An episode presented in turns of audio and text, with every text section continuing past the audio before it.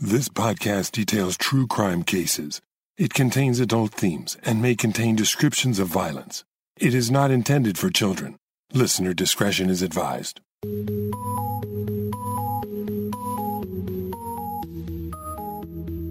Thank you for joining me for this episode of Once Upon a Crime.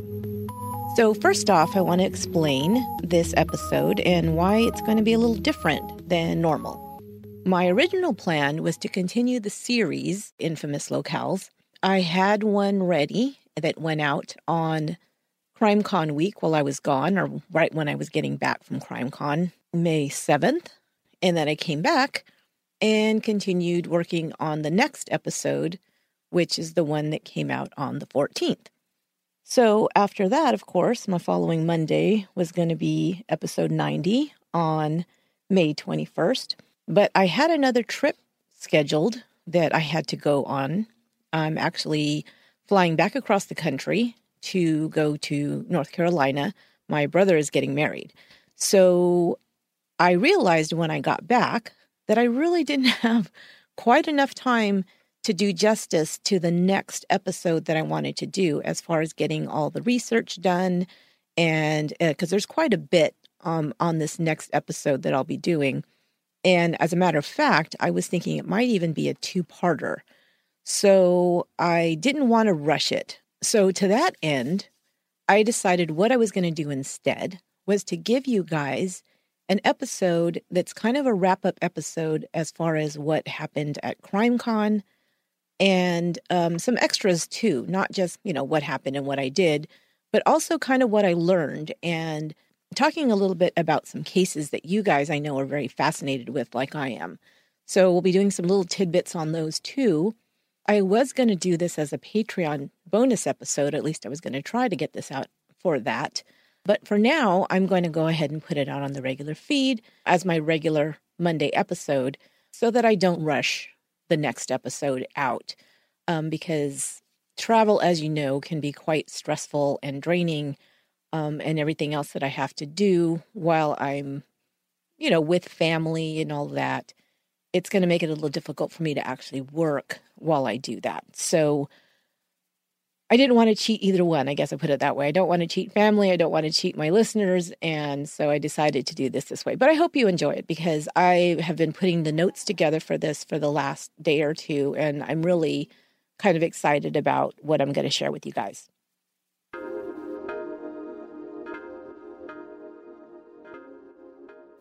What I'll do first is give you the CrimeCon wrap up who I met, who I talked to, some information on your favorite podcasters I got to meet and talk to and hang out with, and also what I learned from sessions that I was able to attend. As you guys probably know, this is the second year of CrimeCon. That is a conference that's dedicated to all kinds of true crime genres. So there's podcasts, there's television shows, there's series, there's documentaries, there's true crime authors, there's people who inv- who are involved in true crime cases, like investigators and, and all kinds of things. So this is the second year. Last year was in Indianapolis, and podcasters were a big part of that. And I was asked to be one of the people who was on what they call Podcast Row, which was a big hall full of tables with podcasters there that listeners could come and meet talk to, take pictures, get goodies that we were giving out, all kinds of things. So this is the second year, and it was at the Gaylord Resort Hotel in Nashville, Tennessee. I had never been to Nashville, so I was excited about that. They did it a little different this year than they did last year. They had a hall, but it wasn't just dedicated to Podcast Row. There was more of that last year as far as they did have some vendors and things on Podcast Row, but they were pretty much kind of set apart. We were set apart in one area. And this time there was the podcasters, but there was also vendors and other, you know, other displays and, and different kinds of things. So apparently that led to less space for podcasts. So they kind of pick and chose who was going to be there. There was still about 30 podcasters there, I believe, or podcasts. But a lot of people who were there the first year were not included on the program this year. But we decided because we had a lot of us had already planned to go, we decided to go anyway because we had such a great time meeting the listeners and we knew that the listeners wanted us to come back. So we went anyway and we kind of wandered around and met people on the row anyway and people found us and it was great. It was really a lot of fun. And one of the other big reasons that I like to go is because I want to see all my podcaster friends. We all are different in different places. Some of us are in other countries, other states. And it's a place for us all to get together and have a great time and just reconnect. So we'll be talking about some of that. But because I wasn't on Podcast Row, you know, like I didn't have set times that I had to be there, I was able to attend some other sessions. So I can talk to you a little bit about that. And what I liked about those is some of them tied into cases that I'd already done. Some of them tied into things that I thought about, about other cases that I'm always talking about and learning about. And I can share some of those things with you. And the last thing that I'm going to do on this episode is at the end, I'm going to give you info on the upcoming second anniversary of the show and how you can be a part of that, because that's coming up actually next month.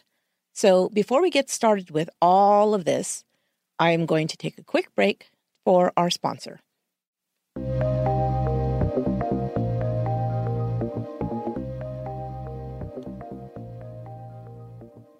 So let's start off with my travel to CrimeCon. So I had to travel from California to Tennessee, and there were some delays in travel, but it wasn't that big a deal.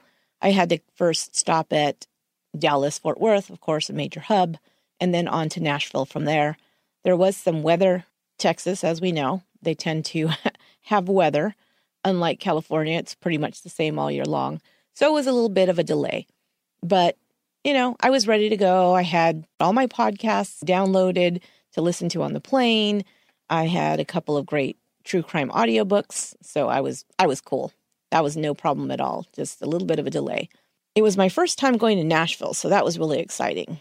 I didn't really know what to expect, although I had been to a Gaylord Resort hotel one in Grapevine, Texas, and I knew it was huge. So I was already ready for that. I was ready with the comfortable shoes.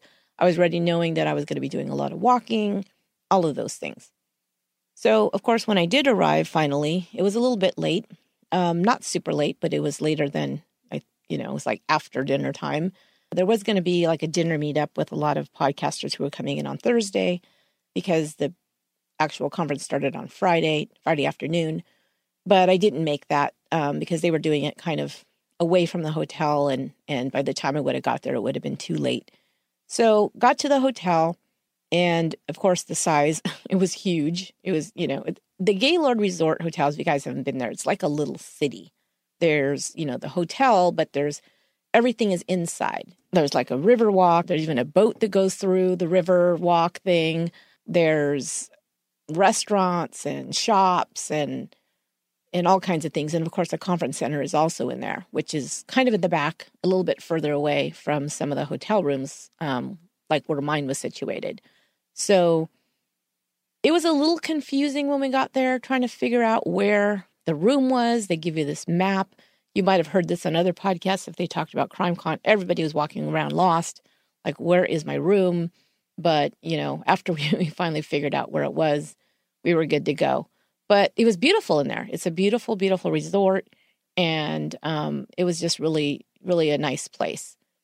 So, as I said, I got there a little bit late. My sister, Yolanda from Not Perfect or Functional, was there with her husband, Mark, who is also the co host of Not Perfect or Functional podcast. And we met up for dinner that night because we both got there. I think she got there a little earlier than I did. She actually had to drive in. Um, she is from Texas but uh, she so she drove. Although it was a long drive, she was able to drive, and we kind of met up that night. So that was pretty much it for the first night. Just kind of figuring out where to go, where we are going to be, and all this. And really, what we are planning to do the next day is all we had to do is register and then kind of start with the conference that started around noon or one o'clock. So the next morning, I started kind of early because I actually had a meeting there in the morning where I had somebody who was coming in from another place who was going to be in Nashville and be at the at the convention and we decided to meet up that morning. So went downstairs. It was, you know, around breakfast time and the first thing I did was run into Justin and Aaron that from Gen Y. They were just getting there. They were just checking in, um, and and they had you know their suitcases and get ready to go to their room, and they had their little map. And they said, "Oh, we're we're trying to figure out where to go." They gave us this map, and I said, first thing you need to know is that map will do you no darn good." so, so they were like, "Oh God, this is not good." So I tried to direct them because they were kind of in the same general area I was I said, you know, just follow this. And when you see this, turn this way. And when you get lost, not if you get lost, but when you get lost, just ask somebody along the way, how do I get to this place? And I said, people are very helpful. So I said, you will be lost, but probably not for too long. So, so that was, uh, you know, it was nice to see them right away. Um, I've known them for quite a while. So, you know, it's kind of like, oh gosh, a familiar face. That's, that's great. So then afterwards, we had to go to registration. And that was the other thing is trying to find where to register. Like I said, this place is huge. You walk all the way to the back where the conference center is. And then you see this big empty convention center because there's huge rooms and ballrooms and breakout rooms and hallways. And so we kind of went up and down stairs and up and down escalators until we finally found it. And it was funny because once we got our badges, as we were walking out, we saw them putting signs up that says crime con registration this way. So I guess we got there a little bit too early. That's why there was no markers and we just kind of had to figure out where we were going. So the first thing once the conference started is I headed to Podcast Row because I wanted to see the podcasters. Um, I wanted to see some of my friends. I wanted to see people who I've talked to for a while, have been connected with on social media, but had not met in person and you guys, if you ever get a chance to go to any event where you have all these podcasters, it's just so much fun because you get to match faces with the voices that you already know. And it's just really, it's really exciting. It's really, really fun. And everybody says that's one of the best parts of it. So the first people I came upon, I'll give you a list of all the people that I came upon. And there's there were so many more, but these are the ones that I got to spend some time with and say hello to, and people that I've known and people that I wanted to meet. So Erica Kelly from Southern Fried True Crime was there. She's amazing. She's so cool and fun and down to earth and funny. And I just loved her. And I knew I would because I love her show and I love what she does. And I just knew I'd love her. So she was there. Stephen from Trace Evidence was there. Like me, he was kind of wandering around because he didn't have a table, but he was easy to find because he had his shirt on. And of course, I've seen pictures of him, so I knew what he looked like. So he was there. And I know I've kind of promoted his show on my podcast. He does an amazing show. My sister Yolanda talked to him for quite a while about one of his cases because she had gotten really into the details of it and got to spend some time and and really pick his brain about that case. So that was a lot of fun. Um, I first met Mike. Uh, I hadn't met him before from Dark Poutine podcast, another Canadian podcaster. He's a real fun guy. I'm like really starting to listen to his podcast now the thing is, when you're podcasting, it's really hard to find time to listen to all the podcasts you want to. But once you kind of get to meet some of these guys, you're like, oh my God, I have to listen to this podcast because I just love this guy so much and he's so fun. And, you know, and so I just started listening to some of his episodes now. Of course, Charlie from Insight was there. And Charlie and I have pretty much started our podcast almost at the exact same time. I think she was a little bit before me, maybe a few weeks or a month. And uh, Charlie's amazing. She's awesome. If you guys don't listen to Insight, um, you should definitely be listening. So, her and Allie do a great. They do great research, and then they do like a discussion type, kind of like Gen Y does. But they're you know two women instead of the two men like at Gen Y. But but they do great a great show. So she was there, and she was kind of like I want to call her like the den mother of Podcast Row. and I didn't I didn't tell her that, but maybe I should because she had told us um, she had a table and she said if any you guys don't have a table you can come and you can bring stuff to put down. So i had brought a whole bunch of buttons these little buttons. I thought oh those are fun. Oh my gosh people love buttons. I realized i should have brought more um, buttons and stickers and things and, and put those down there. And that was also kind of like the hub of where we would go to check in and meet up with people and and whatever because Charlie, everybody knows Charlie. And that was kind of the marker of where we were all going to congregate when we didn't have home on Podcast Row. So that happened. Other people I saw there were Haley and Jess from Murder Road Trip, which was fun um, to see them and hang out with them a little bit. Everything moved so fast that it was hard to spend a whole lot of time with people um, on Podcast Row. Lainey from True Crime Fan Club was there, um, Eileen and Colleen from Misconduct, Tyler and Beck from Minds of Madness. Now, I had never gotten to meet uh, Tyler and Beck before. They're also Canadian podcasters. I love his show.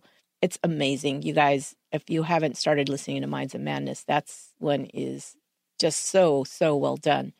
And so they were there, and it was funny because he was standing at his table and he was kind of fanning himself and he said it's too hot in here although we're inside and it's air conditioned but he was kind of by like a big window so i think there was a little bit of heat coming from there and he just explained he's from Canada. They don't do heat. They don't understand this southern heat thing, which I totally get. So uh, he was trying to keep himself cool there, but but he had a lot of people coming over to talk to him as well. Marissa from The Vanished was there. Of course, she's very popular and she does a great show. Uh, she was there. Uh, Lisa from Crime and Precedents, like me, was wandering around. Lisa was also there last year. A lot of us were there last year, actually. The Vanish was there last year. Crime and Precedents was there last year. Um, Insight, you know, I was there. Um, Nina from Already Gone. So these people were there. Nina from Already Gone was there. You guys probably know Nina. She has a great um, show about missing, you know, missing people and unsolved cases. Uh, Christy from Canadian True Crime, who I really was excited to meet because we back and forth had talked over social media and things like that, but I finally got to meet her. Laura and Brooke from the Fall Line, they're just so much fun. You guys, I don't know if you listen to the Fall Line. It's a serialized podcast. They finished their first season, which was an amazing case.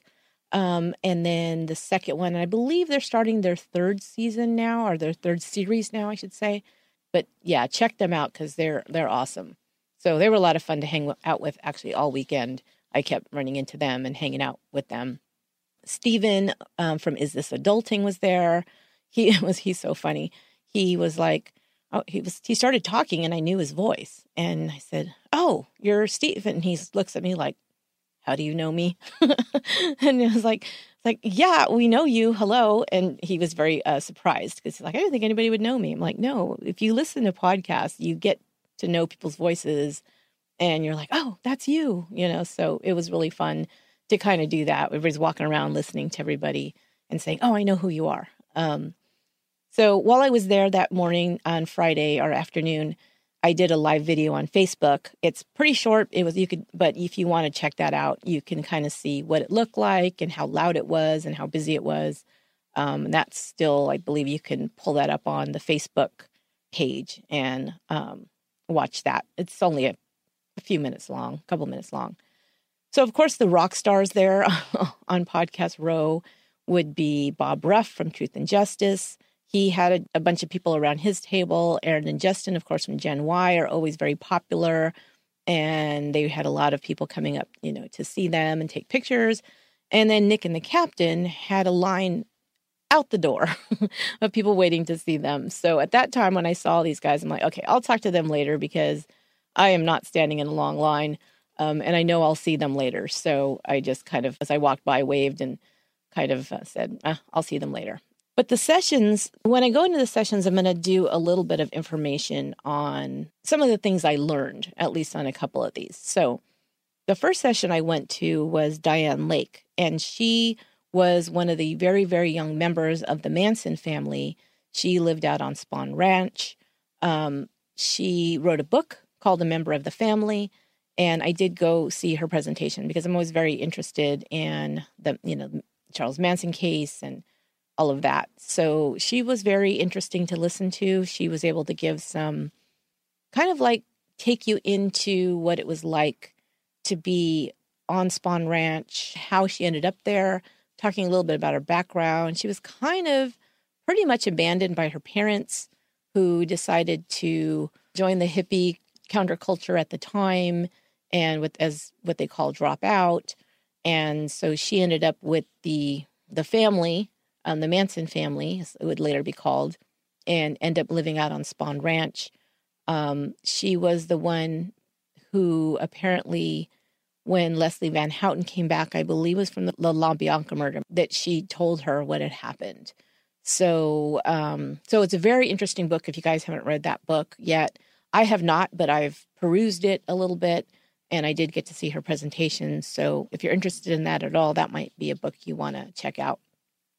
And then I was really interested to go to Jim Fitzgerald. Um, his session was cracking the Unabomber case. If you know Jim Fitzgerald, he worked with the FBI, and he he's an expert in forensic linguistics.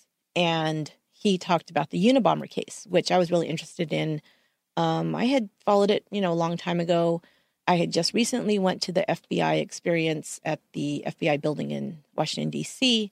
I had also gone to the museum in Washington D.C. where they have the Unabomber cabin. So I was kind of that was kind of on my mind already. So and I love I love when they pull apart language, kind of look at it and get clues to figure out either profiling a perpetrator or trying to identify something as far as solving a case. And so I love that kind of stuff. If you remember this, um, I don't know if you've seen this or if you read any of his books or you've seen on one of the documentaries where he talks about the Unabomber case. Of course, you know, the Unabomber had sent the manifesto, that whole thing, right? So he was the person who took the letter and went through all those words, all those sentences, and kind of pulled out things and said, how could we maybe identify who this person is from the language that he uses and the way he uses it? So that's fascinating to me. The manifesto was heck along, and I guess he had to go through like tons of of words and things. But one of the ones that I remember, and he talked about it as well in the presentation, is that the Unabomber had written a phrase that said, you can't eat your cake and have it too. And if you guys know that saying, the saying goes, you can't have your cake and eat it too. But he said it mixed up. So I've never heard anybody say it that way. And that's what Jim Fitzgerald said. He had never heard anybody say it that way to say, you can't eat your cake and have it too. And he thought, I wonder if that's something this person regularly says. And if so, might somebody recognize that and say, oh, the only person I know who says it that way is such and such? So that's kind of what happened. At least that was one of the clues from the manifesto. And as, if you remember the case, um, maybe from you know the Netflix thing that just came out, which of course was dramatized, but he talked about that as well as what actually what parts of those were actually you know correct and they, they did base it on the actual case and but some of the people were composite figures and that kind of thing but um but if you remember they wanted to get the whole manifesto published um and because they thought well if we do that then maybe somebody will recognize or maybe it'll be a clue to somebody or somebody will get a tip or something which is exactly what happened when they were actually able to do that because the um, ted kaczynski's brother is the one who recognized those words, the way he said things, that that was his brother's language. And so that was like one of their best tips that they got. And they were able to follow that and you know, ultimately arrest and try and convict the Unabomber. So, but as far as forensic linguistics, there's a couple of other cases that I wanted to bring up really quickly because I just find it so fascinating. And there's things like that that jump out at me. And I'll tell you why I think that probably is. Number one, I think is because I'm a huge reader. Like language is my thing because I read so much. I remember things that I read. The way things are, you know, written or the way people speak is very kind of important to me. As a matter of fact, when I'm reading fiction and there's conversation in it, if it doesn't sound natural like the way people speak, I cannot read that book. Like I'm like, but nobody talks like that. That doesn't sound right it's really distracting for me. So I have an ear for what things sound like, I guess. So when I'm researching true crime cases, sometimes things will pop out at me, and I'll give you a couple of examples. And I was talking about this the other day. I actually got to speak to a um, some high school classes, and it was really cool because it's a general psych class, but they're doing a unit on forensic psychology. So the teacher, one of the teachers, listens to my podcast and she invited me to come and speak to the class, which was really cool because I haven't been in a, in a on a high school campus in a while, but but it was really kind of fun to be there again. Um, and this was Independence High School in San Jose. So shout out to Independence High School in San Jose. Um, I got to you know hang out with the psychology students there and give a little presentation and answer some questions and talk about podcasting and talk about true crime. But anyway, one of the ones that came up was the JonBenét Ramsey case. And you know, you guys know the JonBenét Ramsey. I'm not going to go into that. But what I am going to say is just to kind of pull out language that really stood out to me when I was reading and watching things about uh, the JonBenét Ramsey case. As we know, there's a bunch of weird, really weird things in that, including the ransom note, including the fact that her body was found inside the house when supposedly she was kidnapped. I mean, there was all kinds of things on and on. But one of the things that really struck me way early on was Patsy Ramsey's language that she used in a couple of different contexts. One was the 911 call, and the other was her television interviews that she did, some press conferences. So the first thing I'm going to do is I'm going to play you the 911 call. It's only a couple minutes long. You might have heard it before, but it could refresh your memory about what I'm going to talk about right after. 911 emergency. Police. What's going on? 5515th Street. What's going on there, ma'am? We have a kidnapping. Hurry, please. Explain to me what's going on, okay? There, we have a, there's a note left and our daughter's gone. A note was left and your daughter is Yes. gone? How old is your daughter? Six years old. She's gone. Six years old. How long ago was this? I don't know. I just found the note. And my daughter's Does it say who took her? What? Does it say who her? I don't know. It's, there's, a, there's a ransom note here. It's a ransom note? It says SBTC. Victory. Please. Okay, what's your name? Are you Patsy Ramsey, I'm the mother. Oh my God. Please. I'm, okay, I'm sending an officer over, okay? Please. Do you know how long she's been gone? No. I don't. Please, we just got out. Is she right here? Oh my God, please. Okay, Please, well, there's somebody. I am, honey. Please. Take a deep breath, Please, okay? hurry, hurry, hurry. Patsy, Patsy, Patsy, Patsy. So after listening to that, maybe it jumped out at you too. But the number one thing that stood out to me was that she doesn't mention her daughter first. The first thing she does is she says, I need the police. Now, that could make sense because you're trying to get help. So I have no problem with that. But then she says, We have a kidnapping, which to me was really odd because I thought the first thing you would say would be, My daughter's been kidnapped, or somebody took my daughter, or my daughter is missing, or my child is missing, or my baby is missing, that kind of thing. So she said, We have a kidnapping. And then she mentions the ransom note. She said that there was a ransom note. And I went through this call several times. I kept playing it over because I thought, why is that? Why does that kind of bother me? She mentions the ransom note no less than four times in that call, which is a very short call. She finally identifies her daughter when she is asked by the 911 operator, where she says, How old is she? Then she says, Six years old, because she says, My daughter, your daughter could be 20. You know, who knows? And she finally says, How old is your daughter? She says, Six years old. The next thing she says is, She's blonde. She doesn't say her name. She doesn't say JonBenét. She says, She's six years old. She's blonde. She's six years old. Six years old is just answering the question that the 911 operator asked. But the thing that really stuck out to me in this, as I listened to it over and over, is when she asks her to identify herself. She says, "My- I'm Patsy Ramsey. I'm the mother.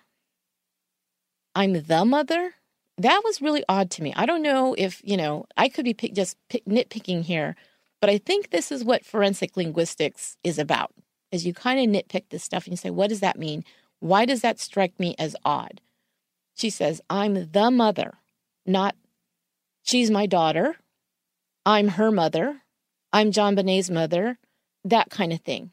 And the thing is, for me, I guess what I thought right away when I heard this was she's distanced herself from this person who is missing, who is her baby. Instead of saying, My daughter's missing, she says, We have a kidnapping. Instead of saying, I'm her mother, I'm JonBenét's mo- mother, or I'm Patsy Ramsey, JonBenét's my baby. Eh, none of that. It's like a distancing from this person which is really odd. So, again, it's a nitpicky thing, I know, but it really kind of stood out for me. And then there was other things later on that kind of played into that as well, where I felt like looking at all of the things that you, we found out later about her, it seemed like she was very close to her daughter. She did all these pageants with her. She spent a lot of time with her. Um, the neighbors would say, and the friends and neighbors would say that she was always with JonBenét. John Bonet was her whole life.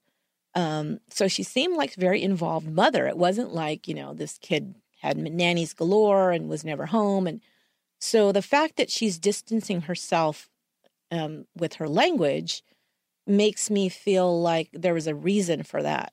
Like she already knew what happened to her, or she was trying to distance herself from whatever had happened to her. So that was kind of what came out for me. So then, because I was so interested in that, I went to, if you guys saw, it came out last year, two or three part special on CBS called The Case of JonBenét Ramsey. It was a CBS series that the people from Real Crime Profile podcast put on with Jim Clemente and Laura Richards. They had all their experts there to kind of go over the case, and one of them was Jim Fitzgerald. I wanted to go back and watch that again, and he did analyze the 911 call. And he said the very fifth word, which is the same thing that I had picked out. He said, when she said, We have a kidnapping. And he also noticed too that she doesn't mention JonBenét's name, which is the other thing that I noticed.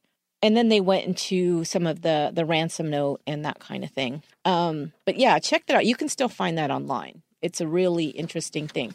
But the other thing too was the media appearances they did. First of all, they did a CNN interview, a kind of a press conference before they had even spoken with police. They had never sat down and had a formal interview with police but they went on television to do like a statement to the media. That one, if you remember, was one that people just thought, I don't know what's going on with this woman, but it seems kind of fake. I mean, she seemed upset, of course, but some of the things that she said, again, seemed to me was a little bit like she was distancing herself. The one that stood out to me is when she said, I did not kill JonBenét. I loved that child. Again, when they say that child, when they don't say, I love my daughter, I would never hurt my daughter, when she says that child, again, that's a distancing thing to me. Just a little bit odd. So um, then they went into, like I said, the ransom note and some of the words that were used there. But if you guys want to watch that, you should, you know, check it out if you haven't seen it, but you can find it. So one more case I wanted to talk about, and I did actually um, bring this up on a Patreon episode. But it was something that just kind of again, it was it was my thoughts, my ideas. It's not as far as I know ever been investigated or analyzed or talked about or anything on anything that I know of. It just stood out to me and this was from the Ted Bundy case. So if you guys remember when I did my Survivor Stories series, I talked to Rhonda Stapley who had written a book about her attack by Ted Bundy and her escape. So I had also read her book before I even talked to her. I don't know if you guys know this or might have mentioned it way back early on one of the podcast episodes, but I have I have been trained as a therapist. I did work counseling people for several years. I do have a degree and uh, a master's in counseling psychology. So a lot of this kind of plays into things when I'm researching and discussing cases. It kind of some of these things pop out and kind of help me out. So one of the things that really kind of struck me about her account of when she was being attacked by Ted Bundy is first of all the fact that sometimes people don't well you don't you're not going to know this because most of his victims of course died. The other person who escaped was Carol DaRonch and he was not able to get to the point like he did with Rhonda. Unfortunately she was attacked, she was raped. Um, he was in the process of killing her when she was, you know, able to get away. And that was just a freak kind of accident thing. And again you got you got to listen to that because it's an amazing story. But so of course we only have very limited amount of information about people who had been attacked by Bundy. That he had talked to them. He had they had been able to hear his words of what he was saying. And Rhonda was one of one of the very few. And here's the thing that again about forensic linguistics is words that people use are very important they're not used lightly, especially when they're used when somebody is angry or stressed or it's a you know an intense kind of reaction and the words they use are very important. And again, this is something I learned as I was counseling people and listening to people and and responding to what was going on with them. So what he said to her and she remembered it very very clearly was as he was choking her until she passed out but he wouldn't choke her till she died. Then he'd let her come to. Then he'd do it again. And it happened two or three times. And it was just the last time he thought that she was out for the count, I think, and she wasn't. And that's how she ended up being able to somehow escape. But when she came to one of the times, she was, you know, screaming and crying and begging for her life and saying, you know, let me go. If you let me go, I'll never tell anybody. You know, all of the things that you would say if you're trying to save your own life. Well, when she did that, when she was crying and begging him, he got very, very angry. She said up until that time, he was pretty calm. You know, it was very matter of fact, which made it even more frightening. But he got very, very angry at her. And he told her, You don't have the right to scream and cry. You're lucky you're even alive. And for me, when I heard that, I thought the first thing that came to my mind is where did he hear those words before? He has heard those words before. And for whatever reason, I just believe that to be true. And I thought, okay, you got to remember Ted Bundy was adopted and raised by his grandparents, but he didn't know for a long time because his mother had gotten pregnant when she was young and wasn't married and came home and then her parents raised Ted as their own, and he thought his mother was his sister for a long time. Until later on, I think they said when he's a teenager, he found out. And that had to be traumatic. And he always said that he had a, wonderful life. He was not abused, blah, blah, blah, which, you know, everybody's trying, always trying to look for what the heck happened and why did he become Ted Bundy, right? Um, but he, you know, insisted that he had never been abused, that everything was fine, that he didn't have any problems. Later on, he would say that it was tied to pornography, um, but it seemed like that came out way later on. It wasn't something that he talked about, you know, early or anything. So we don't know whether that's really a factor or not. But I wonder if he wasn't at least verbally abused by his perhaps grandparents. And I'm thinking this sounds like a male speaking to him. You don't have the right to scream and cry. You don't have the right. That sounds like a parent. That sounds like an authority figure telling you what your rights are and aren't. So I kind of wonder if that wasn't maybe his grandparent, maybe his grandfather. You're lucky you're even alive. I'm thinking you can extrapolate that and say, You're lucky we even take care of you. You're lucky you even live here. You're lucky we didn't just give you to an orphanage because you're an illegitimate child, you're not ours. So that again, just a theory, it's my theory, but it really popped out at me. Again and this has to do with the whole idea of forensic linguistics I, that i find really fascinating. So you can tell me what you think of that or you think it's a bunch of malarkey. Whatever it's fine with me.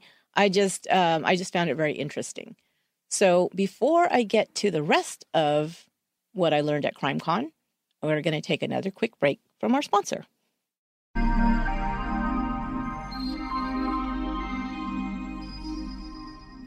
So, like I said, CrimeCon, um, there was a bunch of us that went and we weren't on the program, but we decided what we were going to do because we didn't know whether our listeners were going to be able to find us that easy or whatever on Podcast Row. So we decided to put together a meetup Friday night.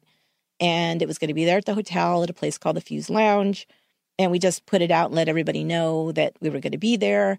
starting at eight o'clock, and anybody can come and just hang out and hang out at the bar, you know, have a conversation, have a drink, whatever.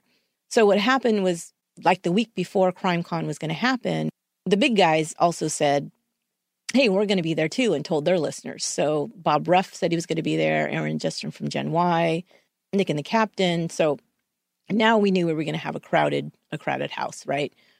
So who was there? Listeners, of course, tons of listeners. It was hard to get names and remember them.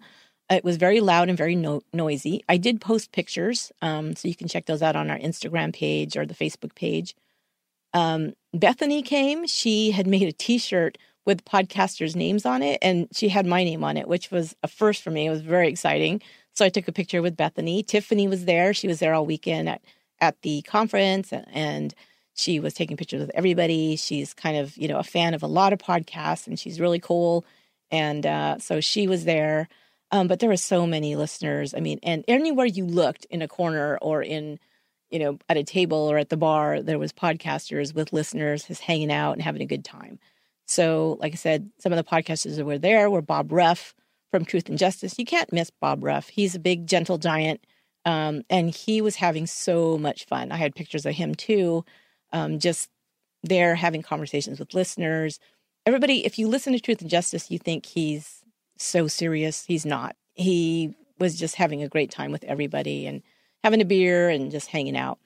Aaron and Justin from Gen Y, they were there. Aaron, um, we were there for, when I first got there. He was there, and he's like, "It's too loud. I can't hear anything." So some people kind of went out, um, found other quieter places outside to kind of hang out and talk. And so he was one of those that did that. He kind of wandered in and out uh, throughout the night, but he was around. Nick and the captain, I believe Nick was there.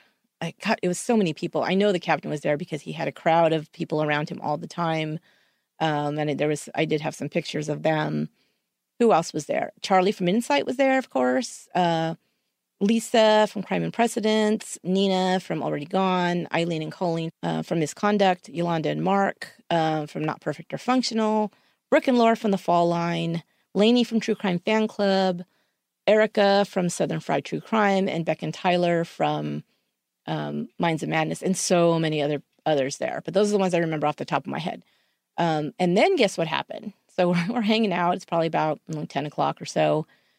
Uh, Dateline walks in. Josh Mankiewicz was there. Uh, we met him last year at CrimeCon. He was there by himself. So as far as, you know, Dateline people, he was there, um, the only one who came. And he did a presentation, but he would just hang out like in the bar at night and have he, he, was just drinking like diet coke and hanging out and talking to everybody and taking pictures and you know so we got to meet him and got to know him last year a little bit um, so he was back and he brought his whole crew with him this time um, keith morrison oh my god you guys keith morrison you cannot you cannot not know who keith morrison is as soon as you see him he always looks like keith morrison and you know the tall kind of lanky guy with the white you know hair and he's just you know, he's Keith Morrison. So everybody was going up to him taking pictures. Uh, Dennis Murphy was there, also from Dateline, and people were taking pictures with him. All very nice people. Of all of them, I'd say Keith Morrison is a little bit more subdued, but he was still very nice and friendly and still took pictures and, you know, hung out with people and whatever. And also, um, Josh Mankiewicz's brother, Ben Mankiewicz, was there. I don't know if you guys know Ben Mankiewicz, but you'd probably know if you saw him a couple places you might know him from is from Turner Classic Movie Channel. He's the host of, he's the one that introduces some of the movies. Um, he's been there a long time. I also know him from from a podcast and a YouTube channel called The Young Turks. It's a political podcast, and he's on there quite a bit. He's one of the the, the co-hosts of the show. So he was there. Um, so it was kind of cool to see Josh and his brother together. So that was Friday night. Um, probably stayed out too late there, just kind of hanging out. We ended up just hanging out with, uh, last year I got to meet uh, these really cool uh, ladies. They're from the Lake Lucy Murder Guild. Um, and so they were there. I was really excited to see them again. So we ended up hanging out with them at the end and kind of just, you know, talking about podcasts, talking about, you know, whatever. And we had a good time. We kind of closed down the bar, actually. So, um, Saturday, got back, you know, to the conference, podcast row again. Um, Nick and the captain still had a line out the door. Jen Wyatt. Oh, and then Undisclosed. I forgot to tell you, Undisclosed, the Undisclosed team was there. So Rabia, Colin, and Susan were there. I got to meet them and take a picture with them. And they're so cool and nice. And I ran into my friend JV, also known as Mixter Hyde, also known as host of Red Wing, the audio drama podcast. And so that was great because we had talked before social media, gotten to know each other for quite a while, actually, maybe about a year, and then finally met at CrimeCon, which was awesome. Um, oh, and then I got to meet Laura Richards from Real Crime Profile. She was there, and we walked up and took a picture with her and talked a little bit about some of the, the causes that she champions are anti-stalking and um, anti-domestic violence and so we talked a little bit about that. She's awesome and amazing and um, just really really sweet. And other sightings were jim's. I saw jim clemente and jim fitzgerald both there and also tim clemente that day. Um, so yeah it's just amazing to walk around and see all these people people that you've seen on tv people that you followed their careers people that you know you know from other from cases and things just to see everybody. And of course all the people connected to the golden state killer case billy jensen who was an investigative journalist who helped complete the book um, i'll be gone in the dark that was michelle mcnamara's book uh, debbie domingo michelle cruz who were um, you know victims or uh, family members of victims of the golden state killer um, paul haynes was there and paul holes now paul holes was one of the people working on this cold case for, you know, quite some time. And he's kind of like the new, oh, I don't know what you would call him. He he's kind of, I guess the the new true crime heartthrob because everybody was so enamored of Paul Holes. And he just, as he was at CrimeCon, he just started Twitter and he sent out his first tweet. So now you guys got to go follow Paul Paul Holes on Twitter. He's just, he's amazing. He's really nice, really nice guy, you guys. Um, but he's kind of like the new Dean Strang. Remember when Dean Strang, The Making of Murder, he was kind of like the heartthrob. I think Paul Holes is now, you know, taking over that that role. So I went to the undisclosed panel. They were talking about undoing the conviction of um, Adnan Syed, uh, which was great. Each one of them took a turn talking about their part of it. And they're very, all very, very good speakers. Of course, you know, if you listen to Undisclosed, you know that. So that was fun to see them do that live. Um, Bob Ruff um, he was talking about the misconceptions in the West Memphis 3 case, and he had this whole slide presentation of the whole map, like what he's been talking about on the podcast, which is the West Memphis 3 case, taking each little each piece of it and kind of breaking it all down the way he does so great. And he had the slide presentation too with the maps of where the boys went and the timelines and all this. So that was really, really well done. You could tell he did a lot of um, he did a lot of prep for that. And then the last one was the Dateline panel. So the first thing they did was play a video of the Bill Hader. Bill Hader, if you know Bill Hader from used to be from uh, Saturday Night Live, but he um, he did he does impressions of all the Dateline people. So it was cool to watch him do the impressions as they were watching it. So it was really fun. Um, it was moderated by Ben Mankiewicz, by Josh's brother, so he was there. And one of the things that I thought was interesting is they were talking about striking a balance between entertainment and sensitive sensitivity to victims and families. So, and that's something we talk about a lot too, as far as true crime. Like they were saying, this, we know that on one hand, this does provide entertainment value, you know, these Dateline stories that we present.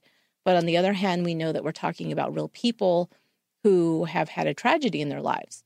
And we try to strike the right balance between those two things and try to be sensitive. And that's something I think that we all kind of try to do um, they say that they they often follow up with the families of the victims. Um, they stay in touch with them. They kind of know what's going on. It, it seems like they really do care about the people that they report on. And I kind of feel like I don't get to meet the people that I talk about most of the time, but I feel like it's kind of the same on this podcast. Like there will be times when I might make a sarcastic comment or kind of a little bit of a aside, like a joke but it's always at the expense of the of the perpetrator of the criminals never at the expense of the victim because i mean first of all why would you do that it doesn't make any sense um, and second all sometimes you have to do it just to kind of break the tension. You have to like, oh God, I hate this person so much. So I have to, if I say this, it's just kind of like, oh, just to show that this person is really a monster. So sometimes that's where that comes from. But I liked also they talk about how they try to hide the twist on the show on Dateline. So like they're telling the story, but of course they don't want to give away right away sometimes, like who was the one who was convicted of this crime. So when they're talking to people, they try to hide so you don't know whether if they're in jail or not and they have to go and do these interviews inside prison sometimes and of course at that point the audience doesn't know that these people are in prison so um so andrea canning says sometimes like she will go and she'll take um, you know makeup or a hairbrush or hairspray to kind of glam up the women because of course they don't have a lot of that. I mean so they look you can kind of tell that you know they're not out in public where they can get makeup and things like that and so she'll bring that and kind of try to glam them up a little bit to make them people don't know right away that they're in jail. That's something they reveal later on. Um, or sometimes they'll hide the background of where they're sitting um, to make it look like they're not in a cell or in a, you know, a prison room. Uh, I think one of them said at one point they actually took a painting off the wall in their hotel room and brought it to put it behind on this blank wall to make it look like maybe he was sitting in a hotel room. So just trying to be very creative with some of these things I thought was really interesting just to show that when you're doing things on camera, you have to you have to be aware of those things too.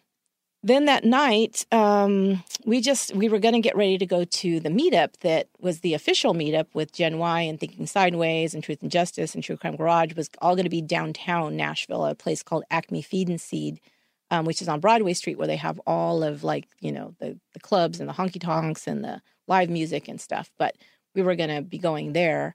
Um, but before we stopped downstairs at the hotel to have something to eat at this very small pub.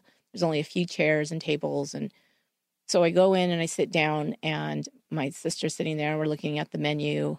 And all of a sudden, I turn around. I go at the table next to us. I'm like, that's Juan Martinez. And Juan Martinez, as you probably know, it was the prosecutor who prosecuted the Jodi Arias case and I knew he was going to be at the at the convention. He was going to be there Sunday, and I was looking forward to that.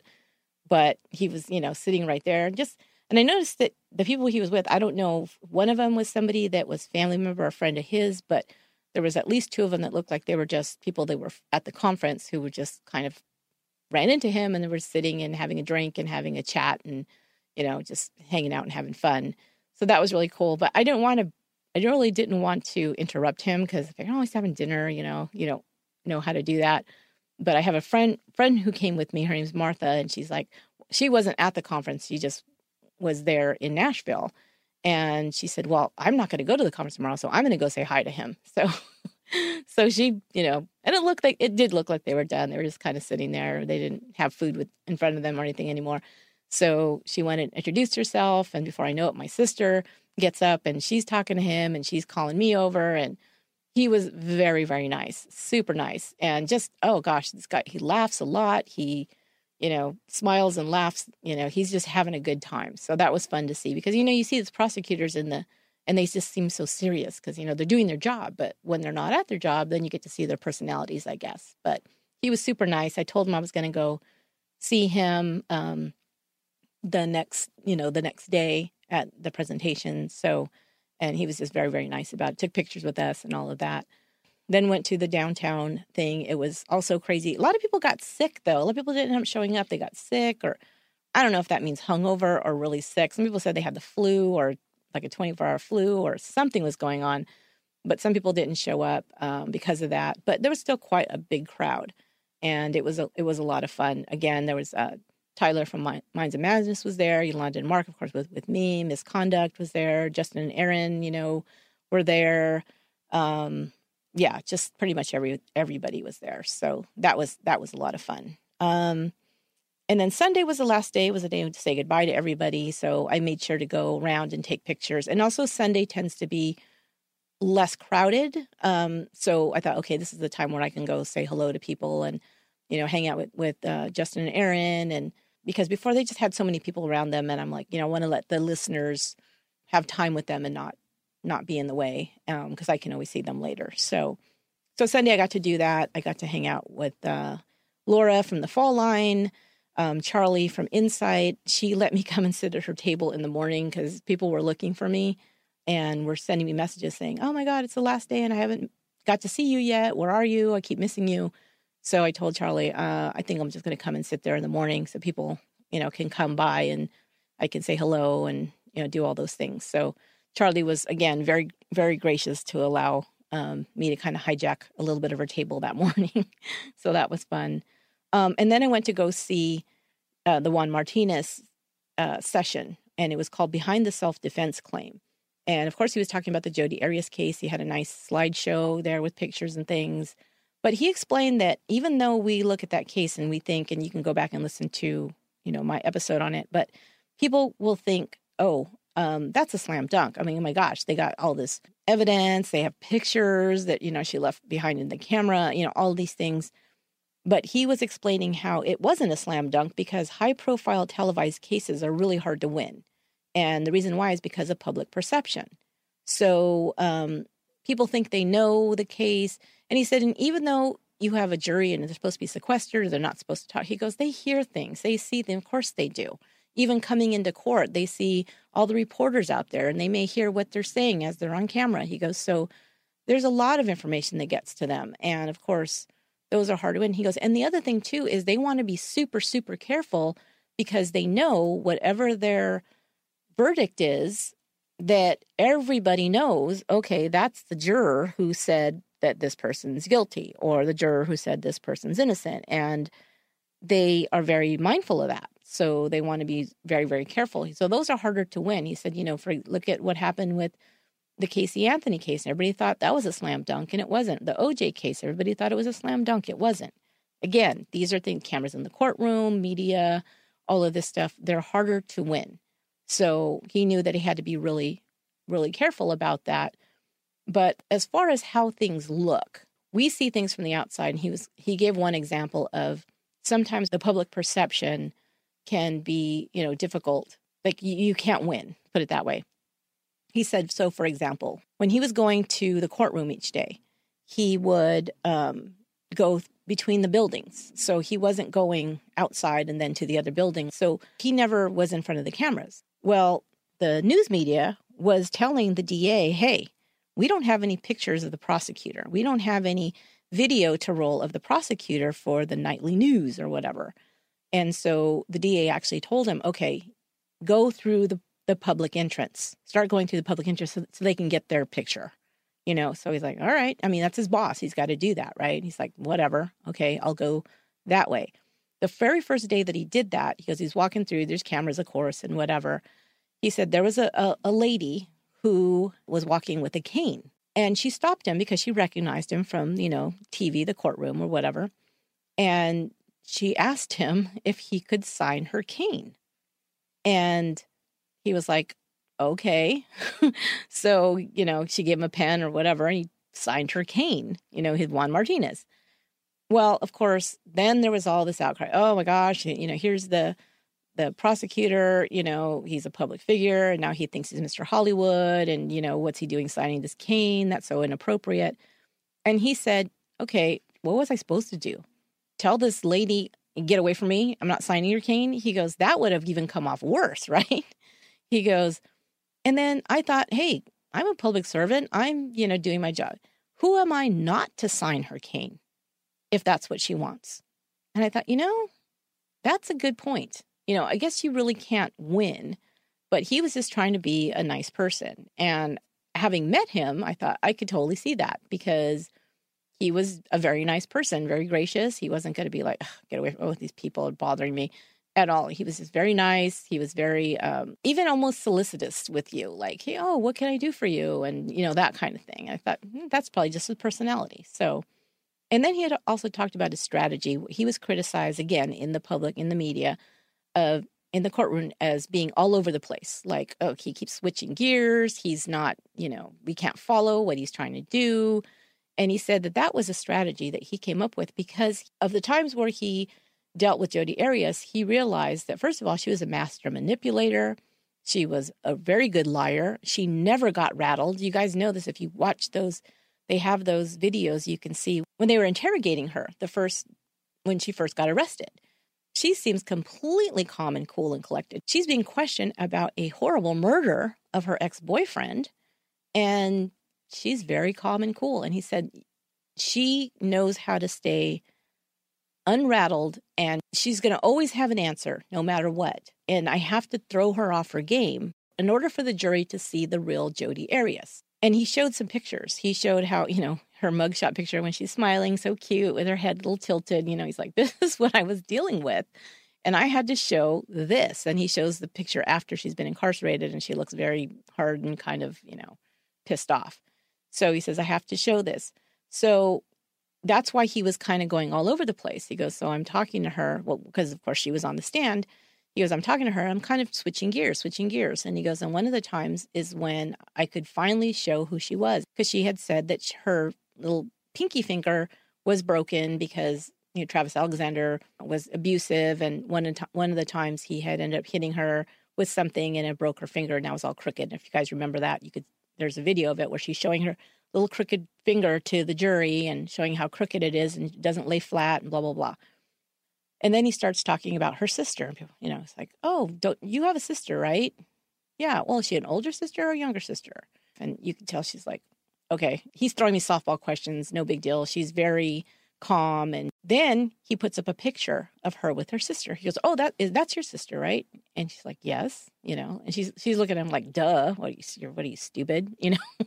and then and then he zooms in because her hand is over the shoulder of her sister. Like she has her arm around her. Oh, I see your hand right there on your sister's shoulder. Isn't the hand where you have your pinky that was all crooked? He goes, It looks pretty straight there. He goes, And I'm looking at the date on this picture. And this is after the date that you said that it's been broken. And and he goes, Hmm, that's interesting. And he goes, and she immediately switched. She was ticked. And then after that, she started getting flustered, and people started to see because her emotions came out and there were anger that she wasn't as calm and cool and collected. So now she was straight up lying about things that he would catch her in, catch her in, catch her in. So the, the jury could see what she was really like, which I thought, see, this is why you can't always judge a book by its cover. He was using the strategy that nobody could see coming. And then that kind of changed the course of the trial. So I thought that was really cool how he explained that. And I got to meet him after. So he came off the stage and I went out for a minute. I came back and he was there with a couple of people. And I went up to him and I said, Oh, yeah, I remember me? I met you in the pub last night. I'm the one, you know, because my sister had told him I have a podcast, blah, blah, and I was talking about that. I said, I'm the one with the podcast. And, and uh, he was so funny. He goes, Oh, yeah. He goes, we were too loud last night in the pub, weren't we? like he was apologizing that. And I said, no, not at all. You know, it was, it was fine. You were having a good time, you know, and this is what this is for. So, um, so yeah, we got to connect and um, he took my information and we kind of, you know, said we're going to connect later on. So who knows? He may be on this podcast in the future. Um, I think that would be really fun. He's very interesting. He's a lot of fun. And uh, we might have him on as a special guest. We'll see. So, took a last turn around the pod, around Pod Row, Podcast Row. And I finally got to talk to Nick and the captain. They didn't have a bunch of people and just kind of checking in with them, seeing how they were doing. And so that was really fun. Got to go spend a little bit more time with Justin and Aaron from Gen Y. I and then on the way out, I got to say hello to um, Jim Fitzgerald, which I hadn't got to do that because he'd been either in a presentation or something. So got to say hello to him and tell him, you know, that I had been following his career and all of those things. So that was really that was really cool. And then on the way out, I actually also saw Ben Mankiewicz, and he stopped and said hello to us. I said, "Hey, how you girls?" Because he remembered us from, I guess, Fuse when we were there, and he was very nice, very nice guy. Um, so that was fun. And the last thing on the way out, I was checking out. I saw the captain by himself. Oh my god, it was like a unicorn unicorn sighting. Nobody, there wasn't fifteen people around him. So we got to you know chat for a little bit about CrimeCon and about things coming up and um, and I got to tell him, and he was excited about, was that we are planning. You might have heard this, maybe not. It's brand new. A few of the podcasters started saying, "Hey, let's do something that we just have a podcasters row in a bigger form, all true crime podcasters." So we all are said, "Hey, we're we're up for it. We'd love to do that." So tentative plans, but put it on your calendar because we're really uh, committed to to having this for you guys is that we're going to we're planning a true crime podcaster weekend in 2019 in July 2019 in Chicago. But as things come out, of course, you'll be hearing on all the podcasts and all the true crime podcasts. We'll be talking about that, and I'm sure we'll have a Facebook page and all those kind of things so you guys can find find that. But July 2019, and you know that should be a, a blast. And we've already got some, you know, a lot of podcasts who are saying, "Hey, we want to we want to be part of that." So it's going to be amazing. And also, don't forget Potter and Love. So Potter and Love is August 10th through 12th this summer in New Orleans. So there's going to be panels, presentations, meetups with podcasters. Um, some of the people are going to be there Generation Y, Murder Dictionary, True Crime Fan Club, The Trail Went Cold, Hillbilly Horror Stories, and me. And also other podcasts that are not true crime, all kinds, guys comedy, history, paranormal. Check it out at um, www.pattern.love and if you use my code there, which is once, you will get 10% off of your registration. So check it out because it's going to be smaller. So you're going to be able to really spend time with the podcasters. It's um, going to be a lot less expensive than some of the big conventions. Um, it's going to be kept to a certain amount where it's not going to be huge.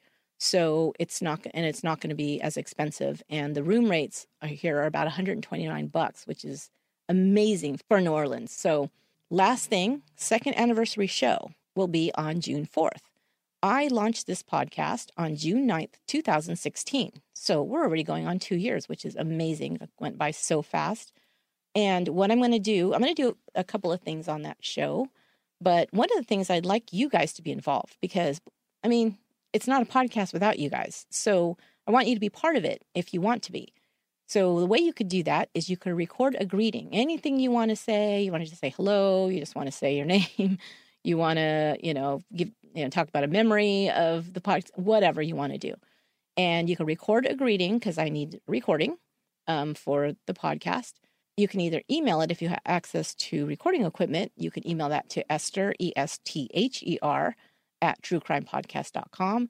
Or you can just call our Google Voice line and that phone number is 408 909 TRUE. That's 408 909 8783. And you can leave a recorded message there. So we're going to try to play as many as possible on the anniversary show. So that's going to be really cool. So if you want to be part of it, do that um, sooner rather than later because we're going to put that together fairly soon. And that will do it for this episode of Once Upon a Crime. I am looking forward to going into my second year of podcasting for you guys. And it's going to be amazing. I have so many great series that I'm planning. Uh, make sure that you're following me on Twitter at Upon a Crime, on Facebook and Instagram on Once, at Once Upon a Crime Pod. You'll get to know what's happening as soon as I know. All right. So thanks very much. You guys have an amazing week. And till next time, be good to one another.